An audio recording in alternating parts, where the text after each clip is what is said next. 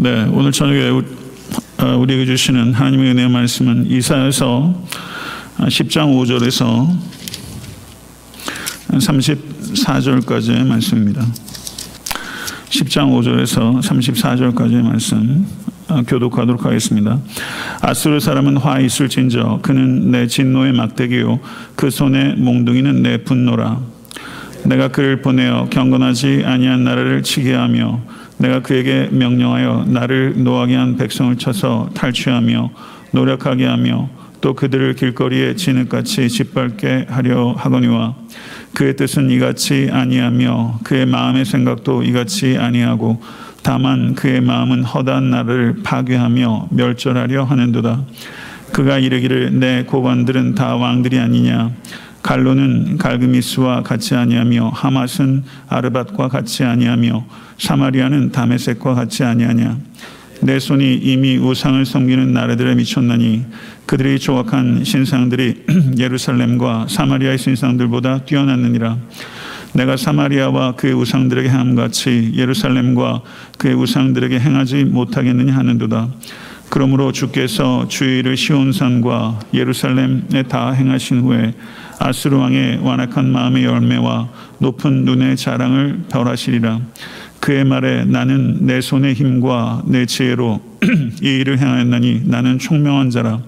열국의 경고의 선을 걷어치웠고 그들의 재물을 약탈하였으며 또 용감한 자처럼 위에 거주한 자들을 낮추었으며 내 손으로 열국의 재물을 얻은 것은 새 보금자리를 얻음 같고 온 세계를 얻은 것은 내버린 알을 주음 같았으나 나귀를 치거나 입을 벌리거나 지적이는 것이 하나도 없었다 하는도다.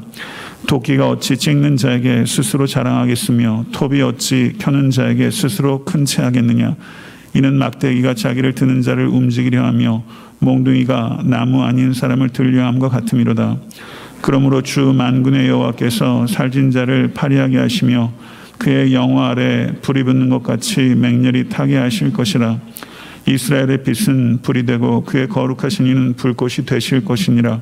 하루 사이에 그의 가시와 진리가 소멸되며 그의 숲과 기름진 밭의 영광이 전부 소멸되리니 병자가 점점 쇠약하여 감 같을 것이라.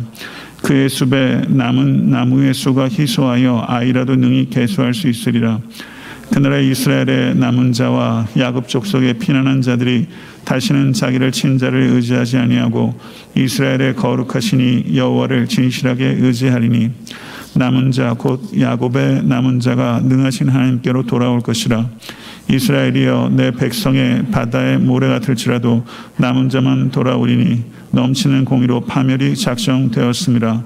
이미 작정된 파멸을 주 만군의 여호와께서 온 세계 중에 끝까지 행하시리라.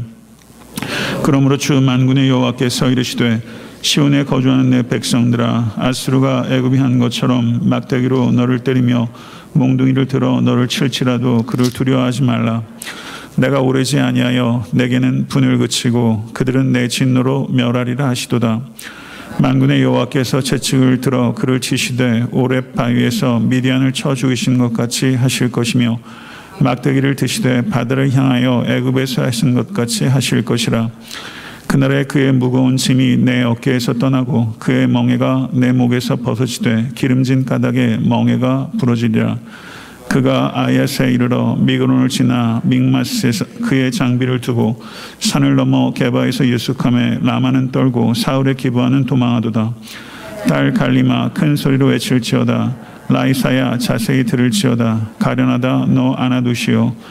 만매 나는 피난하며 개밈 주민은 도망하도다. 아직 이날에 그가 노베에서 쉬고 딸 시온산 곧 예루살렘 산을 향하여 그 손을 흔들리로다. 보라 주 만군의 여호와께서 혁혁한 위력으로 그 가지를 꺾으시리니 그 장대한 자가 지킬 것이요 그 높은 자가 낮아질 것이며 새로 빽빽한 숲을 베시리니 레바논이 권능 있는 자에게 배임을 당하리라. 아멘. 하나님의 말씀입니다. 이사에서 9장 8절에서 10장 4절까지 제가 지난 시간에 강의를 했는데요. 어, 모든 문제의 출발점은 이스라엘의 교만이었습니다. 아, 그리고 백성들을 잘못 인도하는 지도자들, 서로 힘이 되어 주기는커녕 서로 갉아먹는 형제의 결핍 그리고 사회적 불법과 불의에 대한 하나님의 가차 없는 진노에 대한 선언들 이것이 9장 8절부터 10장 4절까지의 내용입니다. 반면에 오늘 10장 5절에서부터 34절은 이스라엘에 대한 하나님의 가차 없는 진노의 수단이었던 아수르의 이말 하나님의 심판 예언으로 내용이 반전이 일어나고 있습니다. 오늘 본문의 단락은 두 부분으로 이루어져 있습니다. 5절에서부터 19절은 아수르를 향한 심판의 메시지가 기록되어 있고 20절에서 34절은 이스라엘의 남은 자들에 대한 희망의 메시지가 기록되어 있습니다. 5절에서 6절의 말씀을 보시면 하나님께서 아수르에게 주신 존재 목적을 기록하고 있습니다. 같이 한번 읽도록 하겠습니다. 5절과 6절입니다. 아수르 사람은 화 있을진저 그는 내 진노의 막대기요 그 손의 몽둥이는 내 분노라 내가 그를 보내어 경건하지 아니한 나를 치게 하며 내가 그에게 명하여 나를 노하게 한 백성을 쳐서 탈취하며 노력하게 하며 또 그들을 길거리 지능같이 짓밟게 하려 하거니와 이것이 하나님께서 아수르에게 주신 존재 목적 정체성이었습니다. 아수르의 정체성은 하나님의 손에 들린 막대기요 몽둥이였습니다. 근데 7절을 보시면 아수르가 하나님께서 주신 존재의 목적, 심판의 도구로서 심판의 도구라는 존재 목적을 아수르가 초과해버리고 그 목적을 이룰 수 있도록 아수르에게 주신 힘을 남용했다는 것을 기록하고 있습니다. 7절 말씀 다시 한번 읽겠습니다. 그의 뜻은 이같이 아니하며 그의 마음의 생각도 이같이 아니하고 다만 그의 마음에 허다한 나라를 파괴하며 멸절해라 하는도다. 이렇게 말하고 있습니다. 하나님께서는 아수르에게 힘을 주셨습니다. 그런데 그 힘은 하나님의 행위를 대리하도록 하기 위한 위임받은 힘인데 아수르는 하나님께서 주신 힘, 위임받은 힘을 자기의 힘이라고 착각한 것입니다. 이것이 아수르의 죄입니다. 아수르는 하나님으로부터 위임받은 사항들을 초과해 버렸고 그래서 그 결과 허다한 나라를 파괴하고 하나님의 목적과는 다른 자기의 목적을 세웠고 아수르의 자기 목적은 제국 건설입니다. 자기의 제국을 건설하는 자기만의 목적을 위해서 하나님께서 위임하신 힘을 남용한 것 그것이 아수르의 죄입니다. 8절에서 11절 그리고 13절 14절 말씀을 보게 되면 아수르 왕이 연속되는 정복 전쟁에서 승리했을 때 그 승리에 대한 아수르 왕의 자기 해석을 기록하고 있습니다. 8절 11절 말씀 같이 한번 읽겠습니다. 그가 이르기를 내 고관들은 다 왕들이 아니냐? 갈로는 갈, 갈그미스와 같이 아니하며 하맛은 아르밧과 같이 아니하며 사마리아는 다메섹과 같이 아니하냐? 내 손이 이미 우상을 섬기는 나라들에 미쳤나니 그들의 조각한 신상들이 예루살렘과 사마리아 신상들보다 뛰어나느니라 내가 사마리아와 그의 우상들에게 행함 같이 예루살렘과 그의 우상들에게 행하지 못하겠느냐 하는도다 여기서 이 말은요 아수르 왕의 말입니다. 아수르 왕이 아수르가 정복전쟁에 승리했을 때 그 승리를 아수르 왕이 어떻게 해석하고 있는지를 기록하고 있는 거예요. 아수르 왕은 내 고관들은 다 왕들이 아니냐. 아수르 제국의 신하들은 다른 나라의 왕들과 버금가는 위치에 있지 않느냐. 이렇게 말하고 있는 거고요. 그 다음에 갈로와 갈그미스와 하맛과 아르밧과 다마이색과 사마리아 여섯 지역들을 정복했습니다. 그리고 그 다음은 예루살렘을 얘기합니다. 예루살렘이 일곱 번째 정복 지역이 될 것이다. 그리고 오만한 아스루 왕은 뭐라고 말하냐면요. 10절 말씀 다시 한번 제가 읽겠습니다. 내 손이 이미 우상을 섬기는 나라들에 미쳐나니 그들의 조악한 신상들이 예루살렘과 사마리아의 신상들보다 뛰어났느니라. 내가 사마리아와 그의 우상들에게 행함 같이 예루살렘과 그의 우상들에게 행하지 못하겠느냐 하는도다. 예루살렘이 섬기는 신은 누굽니까? 하나님입니다. 근데 아수르는 지금 계속해서 정복 지역들을 계속해서 승리를 구가해 가면서 아스루 왕이 착각한 것이 있습니다. 그것은 다른 지역의 우상신들을 정복한 것처럼 예루살렘의 우상신도 정복하게 될 것이다. 이렇게 말하면서 아스루 왕은 참신이신 유일하신 하나님이신 하나님을 다른 나라들이 섬기는 이방 신들 가운데 하나라고 착각해 버린 것입니다. 이것은 치명적인 범죄를 저지른 것입니다. 그리고 다시 말씀드린 대로 아스루 왕은 자기의 고관 대적들이 다른 나라들의 왕들과 필적하는 것이다. 그러므로 나는 만왕의 왕이다. 나는 세상 신들과 세상 만물보다 뛰어난 존재다. 그래서 아스루 왕은 완전히 자기 도취에 빠져버린 것입니다. 하나님께서 위임하신 힘에 완전히 빠져버린 것입니다. 자기 도취에 빠진 결과는 사형 선고입니다. 자기 성공에 도취한 사람의 결과가 어떻게 될 것인가 하는 것을 통해서 우리가 아수르의 모습을 통해서 우리 안에 있는 모습들을 반추해 봐야 하는 것입니다.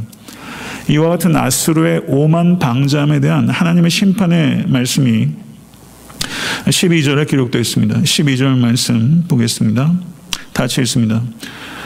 그러므로 주께서 주의 일을 시온산과 예루살렘에 다 행하신 후에 아스루 왕의 완악한 마음의 열매와 높은 눈의 자랑을 별하시리라 이렇게 말씀하셨습니다. 제가 지금 굉장히 빠른 속도로 절들 하나하나를 지금 강의해 나면서 굉장히 함축적으로 이야기하고 있는 것입니다. 이런 안내가 없이 이사야서를 뭐 수십 번 읽어도 아마 그 뜻을 헤아리긴 굉장히 까다로우실 거예요. 여기서 이 얘기는 뭐냐면요. 지금 하나님께서 시온산과 예루살렘에 다 행하신 후에 이것은 시온산과 예루살렘의 심판을 완료하신 후에 이런 뜻입니다. 아수르를 심판의 도구를 삼아 이스라엘과 남유다를 치신 후에 하나님께서 아수르를 치실 것이다. 아수르 왕의 여기 보게 되면요. 완악한 마음의 열매와 높은 눈의 자랑을 벌하시리라 이렇게 말했어요. 마음의 오만함, 마음의 오만함은 반드시 스스로를 영화롭게 하는 관점을 낳습니다. 마음의 오만함. 여기서 완전히 자유로우십니까? 마음의 오만함은 스스로를 영화롭게 하는 관점을 낳아요. 8절부터 11절에서 제가 조금 전에 읽었던 본문에서 아스루 왕의 이 오만 방자함, 마음의 오만함에서 비롯된 높은 눈의 관점을 8절부터 11절 아스루 왕의 그 자기 해석을 제가 한 부분이라 이렇게 말씀을 드렸는데요. 14절과 14, 13절과 14절 한번 보겠습니다. 아스루 왕의 두 번째 자기 해석이에요. 주의 있게 읽으십시오. 13절과 14절 같이 읽겠습니다. 그의 말에 나는 내 손의 힘과 내 지혜로 이 일을 행하느니 나는 총명한 자라. 열국의 경계선을 걷어치웠고 그들의 재물을 약탈하였으며 또 용감한 자처럼 위에 거한 자들을 낮추었으며 내 손으로 열국의 재물을 얻은 것은 새 보금자리를 얻음 같고 온 세계를 얻은 것은 내버린 알을 주음 같았으나 날개를 치거나 입을 벌리거나 지족이는 것이 하나도 없었다 하는도다. 이 부분 역시 아스루 왕이 승리에 대한 자기 해석입니다. 아스루 왕은 자기를 뭐라고 말해요? 나는 총명한 자다. 나는 용감한 자다. 이렇게 말하고 있어요. 자화자찬이 도를 넘어서 자기를 신성화하고 있는 데까지 나아간 것입니다. 흥미로운 것은요. 13절 말씀을 보십시오. 거기에 내 손의 힘과 라는 표현이 있습니다. 14절 말씀을 보셔도 거기에 내 손이라는 표현이 있어요. 여기서 내 손은 아스루의 손입니다. 아스루 왕의 손이에요.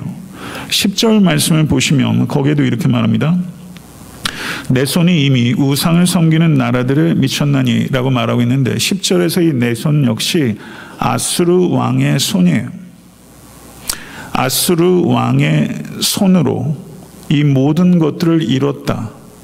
자수성가 했단 말이죠. 똑같은 말입니다. 내 손으로 했다는 거예요. 아스루 왕이 바로 그 말을 하는 거예요. 내가 내 손으로 열국을 다 제패했다. 이렇게 말하고 있는 것입니다.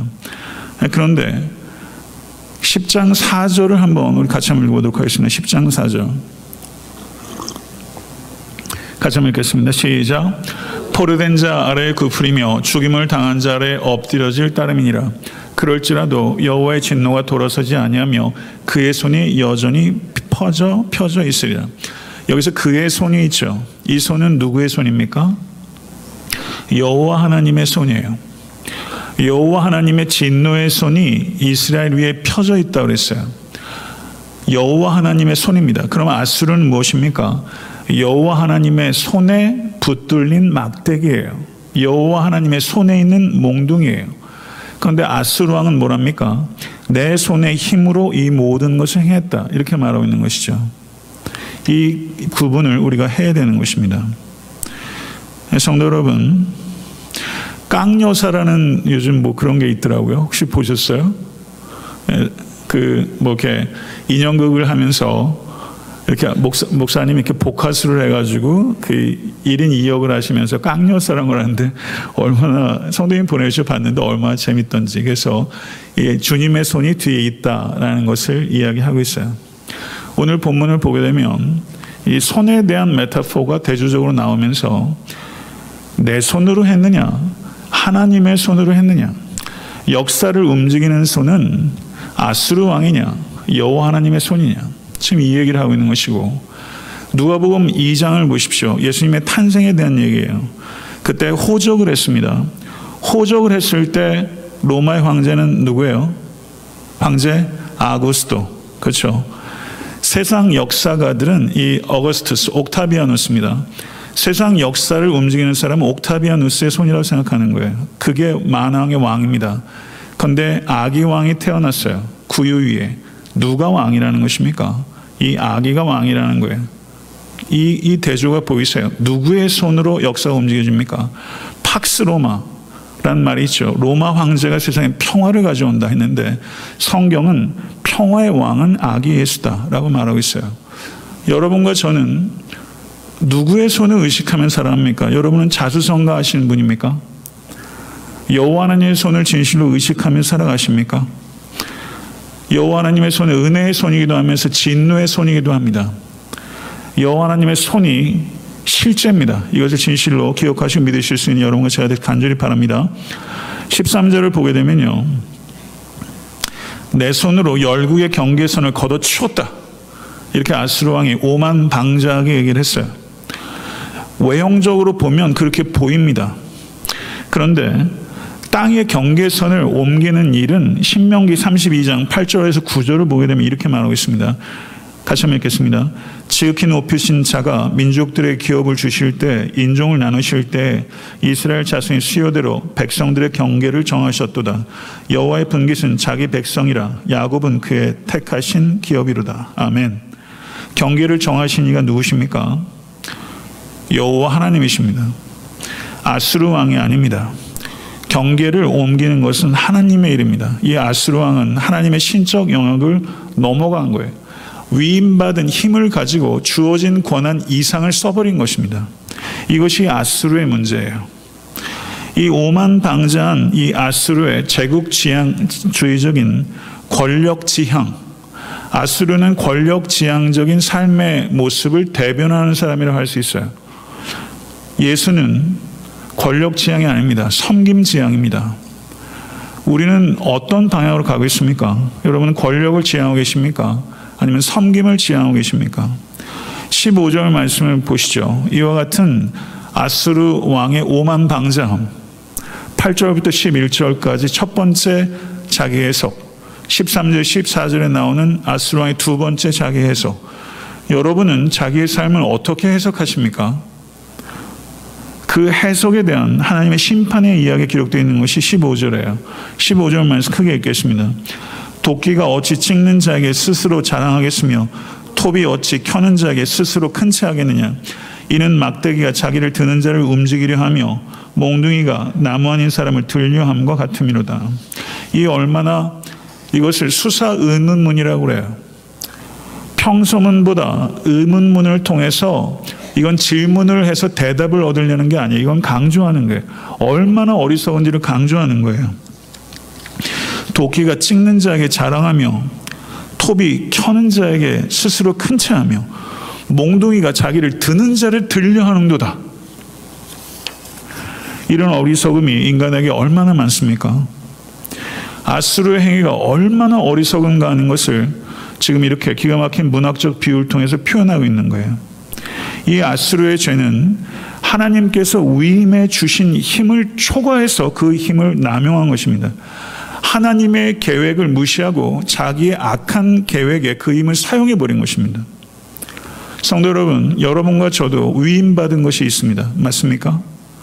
우리가 위임받은 게 뭐예요? 우리의 소유, 하나님께서 위임하신 거예요. 맞습니까? 위임받은 거예요. 우리에게 또 위임받은 게 뭐가 있을까요? 우리에게 주신 자녀. 하나님께서 우리에게 주신 거예요. 위임받은 거예요. 내 거 아닙니다. 근데 내 돈인 것처럼, 내 자녀인 것처럼 마음대로 쓰고, 마음대로 가리키고, 하나님의 관점과 하나님의 가치가 전혀 배어있지 않은 돈 씀씀이와 자녀들 양육하는 방법들. 이게 아수르의 문제 아닙니까? 하나님의 계획이 있는데 깡그리 무시하고 내 계획대로 주신 힘들을 위임받은 것을 마치 자주 성가한 것처럼 내 마음대로 하는 것. 이게 아수르의 문제죠. 이게 나의 문제입니다. 이걸 깨달아야 돼요. 아수르 왕이 스스로 자주 성가했다고 생각하든 말든 사실은 아수르는 하나님의 도구에 불과한 줄로 믿습니다. 여러분과 저는 하나님의 도구입니다. 그래서 첫째 비유가 아수르를 도끼와 톱에 비유하고 두 번째는 전쟁 혹은 탄압의 도구들인 막대기와 몽둥이에 비교했어요. 자신의 위치를 망각하고 하나님의 자리를 빼앗는 것 이것이 아수르의 죄고 죄의 본질입니다. 하나님의 주권적 영역을 찬탈하는 행위. 그 결과는 자기 영광을 구하는 행위는 결국은 멸망을 자초하는 것이다. 라고 성경 우리에게 가르치고 있는 것입니다. 16절부터 19절의 말씀을 한번 보도록 하겠습니다. 16절부터 19절의 말씀. 다시 읽겠습니다. 그러므로 주 만군의 여호와께서 살린 자를 파리하게 하시며 그의 영화 아래 불이 빛는 것 같이 맹렬히 타게 하실 것이라 이스라엘의 빛은 불이 되고 그의 거룩하신 이는 불꽃이 되실 것이니라 하루 사이에 그의 가시와 찔레가 소멸되며 그 습과 기름진 밭에 영광이 전부 소멸되리니 병자가 점점 쇠약하여 감 같을 것이라 그의 숲에 남은 나무의 수가 희소하여 아이라도 능히 개수할 수 있으리라 아멘 아수르는 하나님의 심판의 도구에 불과했습니다. 근데 아수르는 착각했어요. 자기 자신에게 심판의 능력이 있다고 생각한 거예요. 이 착각해요.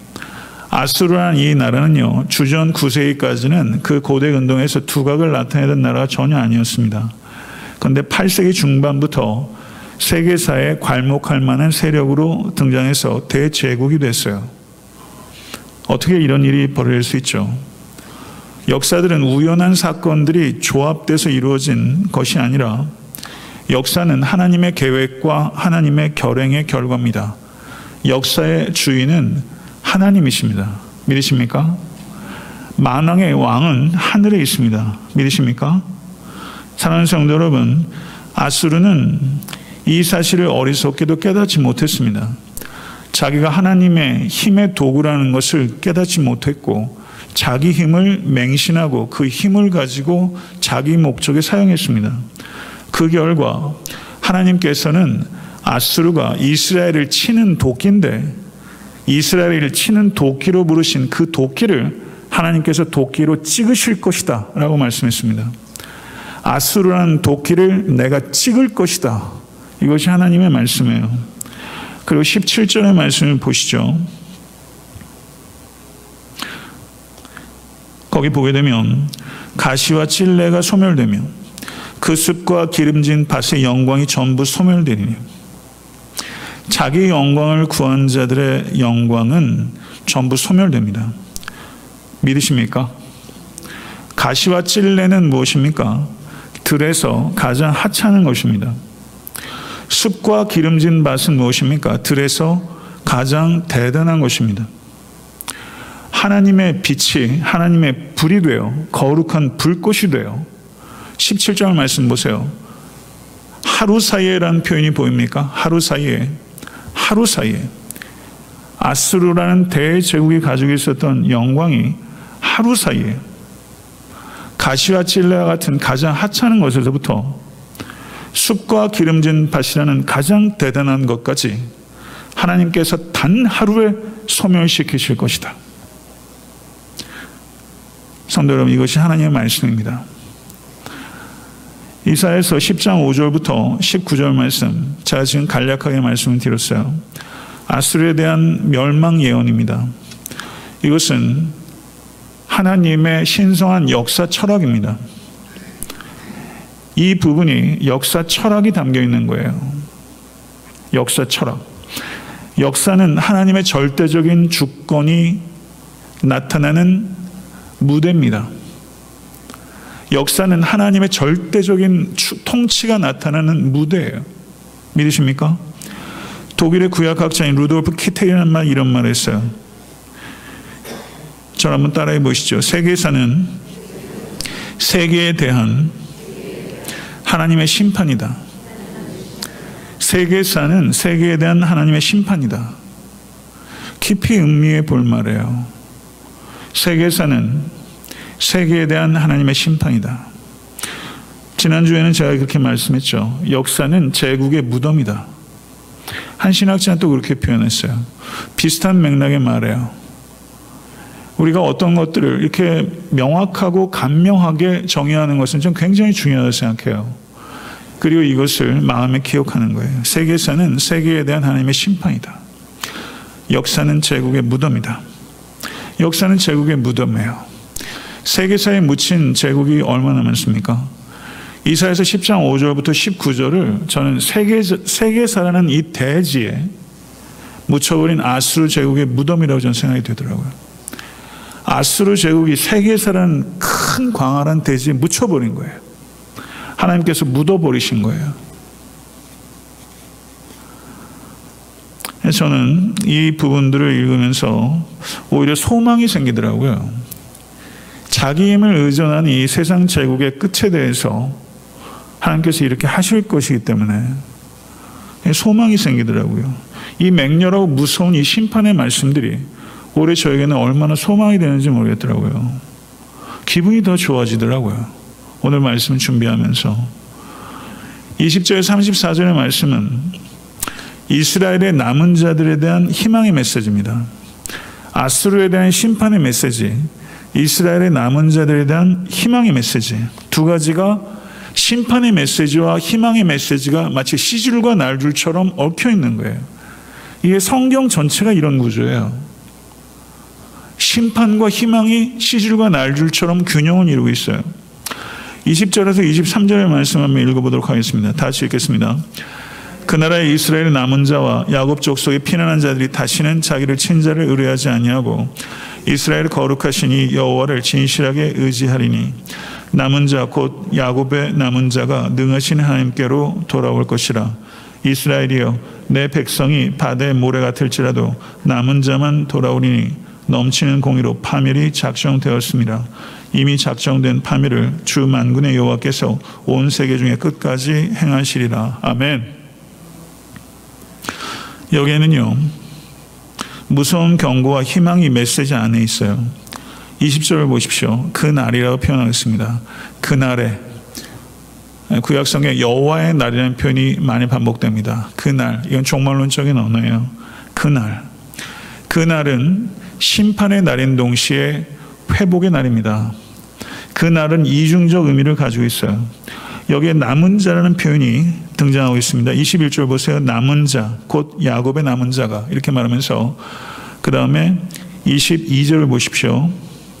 같이 한번 읽겠습니다. 이스라엘이여 내 백성이 바다의 모래 같을지라도 남은 자만 돌아오리니 넘치는 공의로 파멸이 작정되었음이니라. 아멘. 이 말씀에 아멘이 나오십니까? 남은 자만 돌아오게 될 것이다. 남은 자만 돌아올 것이다. 명확히 강조한 거예요. 모두 돌아오게 될 것이다. 라고 이야기하지 않았어요. 교회 문턱 드나든다고 모두 구원받지 않습니다. 모두 구원받지 않아요.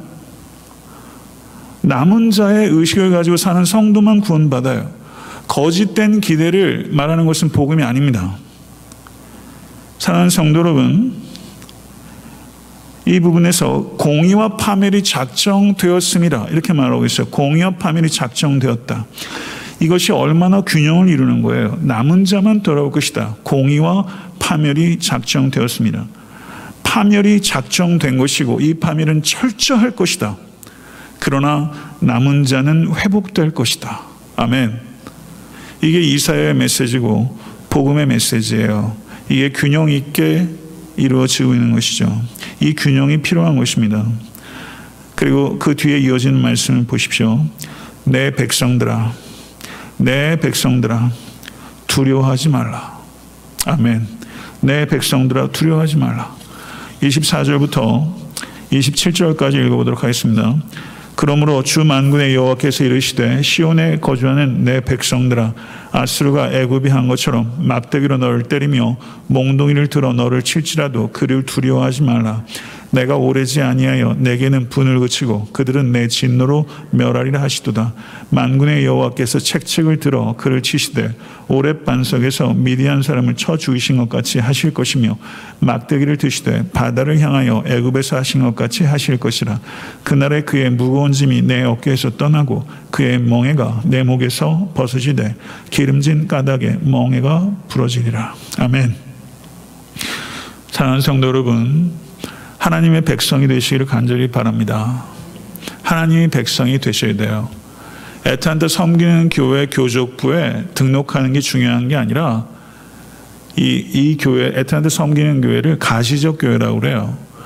가시적 교회에 등록했는데 비가시적 교회는 하나의 교회입니다. 비가시적 교회에 등록해야 구원을 얻어요. 성도 여러분, 진실로 하나님의 백성 되시길 간절히 바랍니다. 예수 그리스도 진실로 믿음으로 말미암아 양자의 영을 받고 아바 아버지로 부를 수 있는 하나님의 자녀 되시길 간절히 바래요. 여러분의 믿음이 참된 믿음이 될 수 있게 간절히 축원합니다. 그렇다면 두려워할 이유가 없습니다. 두려워하지 마십시오. 삶의 형편이 어떠하든지 두려워할 이유가 없습니다. 아수르를 사용하는 하나님의 목적이 완성될 때 아수르는 역사의 무대에서 사라지게 될 것입니다. 하나님의 계획을 이해하고 신뢰하게 되면 우리는 두려워하지 않을 수 있습니다. 하나님의 계획을 이해하셔야 됩니다. 하나님께서 에베소서 1장의 말씀을 따르면 우리에게 신령한 복을 주십니다. 신령한 복은 모두 예수 안에 있습니다. 과거와 현재와 미래의 복을 망라하는 복이에요. 그리고 그 복이 과거의 복은 하나님께서 우리를 만세 전에 택하셨다는 것입니다. 믿으십니까? 우리가 만세 전에 하나님께서 우리를 택하셨어요. 현재적인 복은 우리가 죄 사함을 가지고 있다는 뜻입니다. 우리가 죄 사함을 가지고 있습니다. 믿으십니까? 그리고 미래의 복은 만유의 통일의 복을 주시겠다 그랬어요. 만유의 통일이라는 것은 죄로 말미암아 이 세상에 들어온 혼란과 무질서와 어두움들이 예수 그리스도의 재림으로 말미암아 완전한 회복과 조화와 평화 아름다움으로 회복돼서 복음을 통해서 단지 내 개인의 영혼의 구원함에 이른 것이 아니라 모든 피조세계의 온전한 구원이 이루어지는 것 그것을 만유의 통일이라고 그래요. 아멘. 믿으십니까? 믿으십니까? 예수께서 오실 때 우리의 썩을 몸도 변화돼서 예수 그리스도의 몸과 같이 입게 될 것이고 우리가 그리스도의 장성한 분량에까지 이르러 예수 그리스도의 성품을 갖게 될 거예요. 믿으십니까? 성도 여러분, 이것이 구원사의 파노라마예요. 대충만 말씀드려도 그래요. 이것이 하나님의 섭리예요. 이것을 이루어 가고 계세요. 이것을 진실로 이해하고 믿으실 수 있게 되 간절히 축원합니다. 이 understanding, 이 understanding이 있을 때 obedience가 나오는 거예요. 이것이 있을 때 사실은 우리는 두려움을 이길 수 있습니다. 아멘. 두려워할 수밖에 없는 삶의 현실은 있어요. 그렇지 않습니까? 얼마나 두려움을 가져다주는 삶의 현실이 있어요. 우리는 현실을 무지해서 얘기하는 게 아니에요. 우리는 현실적인 것입니다. 정말 현실은 복음의 현실이에요. 이 현실을 가지고 내가 직면한 현실을 이기는 거예요. 이 두려워하지 않으실 수 여러분과 제가 간절히 축원합니다. 그래서 하나님께서는 이사를 통해서 이스라엘 과거 역사 속에 두 가지 사건을 상기시키는 거예요.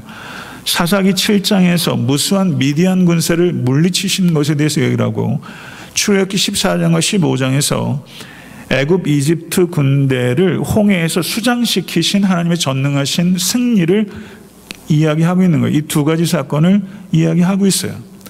하나님께서는 과거로부터 우리가 기억하기를 원하세요. 그래서 이스라엘 백성들에게 이 미디안 사건과 출애굽 사건, 특별히 이디안 이집트 이, 죄송합니다. 이스라엘 백성들은 이 출애굽 사건을 기억하라고 계속해서 가르쳤어요. 여러분과 저도 기억해야 합니다. 신앙 교육은요 기억하는 것을 가르치는 거예요. 우리가 기억해야 되는 사건은 무엇입니까? 골고다의 십자가 사건입니다. 우리는 골고다의 십자가 사건으로 돌아가는 거예요. 매 순간 그 자리에 돌아가야 되는 거예요. 그 자리에 돌아가서 모든 것들을 십자가를 통해서 바라보는 거예요. 십자가를 통해서 나도 바라보고 내 형제 자매도 가족도 남편도 아내도 내 자녀도 성도도 이웃도 원수도 바라보는 거예요. 십자가 사건을 통해서 역사도 우주의 미래도 바라보는 거예요. 십자가가 렌즈인 줄 믿습니다. 십자가 렌즈를 렌즈를 통해서 보게 되면 하나님께서 죄와 사망으로 신음하고 있는 이 창조 세계를 구원하고 계시다. 아멘. 믿으세요? 좀 패기 있게 아멘 해보세요. 아멘. 확정된 승리와 완성될 승리 사이를 우리는 살아가고 있습니다. 아멘. 확정된 승리와 완성될 승리 사이를 살아가고 있어요. 이게 십자가는 렌즈로 바라볼 수 있는 세계관이에요. 확정된 승리와 완성된 승리를 사이에서 살아가고 있어요. 이 승리는 우리가 쟁취한 게 아닙니다. 우리에게 은혜로 주어진 것입니다. 아멘. 이게 관점이에요. 이게 관점이에요. 오만한 생각을 가지고 자기 자신을 영화롭게 하는 그런 잘못된 관점이 아니라 우린 이 관점을 가지고 살아요. 그리고 28절 34절 한번 읽어보도록 하겠습니다. 같이 읽습니다. 그가 아야에서 이르러 미그론을 지나 믹마스에 그의 장비를 두고 산을 넘어 개바에서 유숙함에 라마는 떨고 사울의 기부하는 도망하도다. 딸 길리마 큰 소리로 외칠지어다. 라이사야 자세히 들을지어다. 가련하다 너 안아두시오. 만면의 사람은 피난하며 개밈 주민은 도망하도다. 아직 이 날에 그가 노베서 쉬고 딸 시온산 곧 예루살렘 산을 향하여 그 손을 흔들리로다. 보라 주 만군의 여호와께서 혁혁한 위력으로 그 가지를 꺾으시리니 그 장대한 자가 지킬 것이요 그 높은 자가 낮아질 것이며 새로 그 빽빽한 숲을 베시리니 레바논이 권능 있는 자 에게 배임을 당하리라. 아멘. 제일 마지막 부분이에요. 28절 이하를 보시게 되면 아야세 이르러 미그론, 믹마스, 게바, 라마, 기부아 뭐 여러 지명들이 나와요. 어떤 사람들이 이것이 아수르가 예루살렘을 침공할 때 경로다 이렇게 주장하기도 합니다. 논거가 약합니다. 여기에서 여러 지명들에 대한 언급을 우리가 이렇게 이해하는 게 좋겠어요. 그 어떤 그 무엇으로도 아수르를 멈추게 할 수 없다. 이런 내용들을 얘기하는 거예요. 아수르가 이렇게 폭주해 오는 거예요. 그런데 33절 보십시오. 33절. 10장 33절. 같이 한번 읽겠습니다. 보라 주 만군의 여호와께서 혁혁한 위력으로 그 가지를 꺾으시리니. 아멘. 보라라고 말하고 있어요. 폭주하고 있는 아수르의 군대가 있는데 보라 주 만군의 여호와를 보라. 다른 실제가 있다는 거예요. 아수르가 실제가 아니라는 거예요. 진정한 실제가 있는데 그것은 만군의 주 여호와 하나님입니다. 믿으십니까?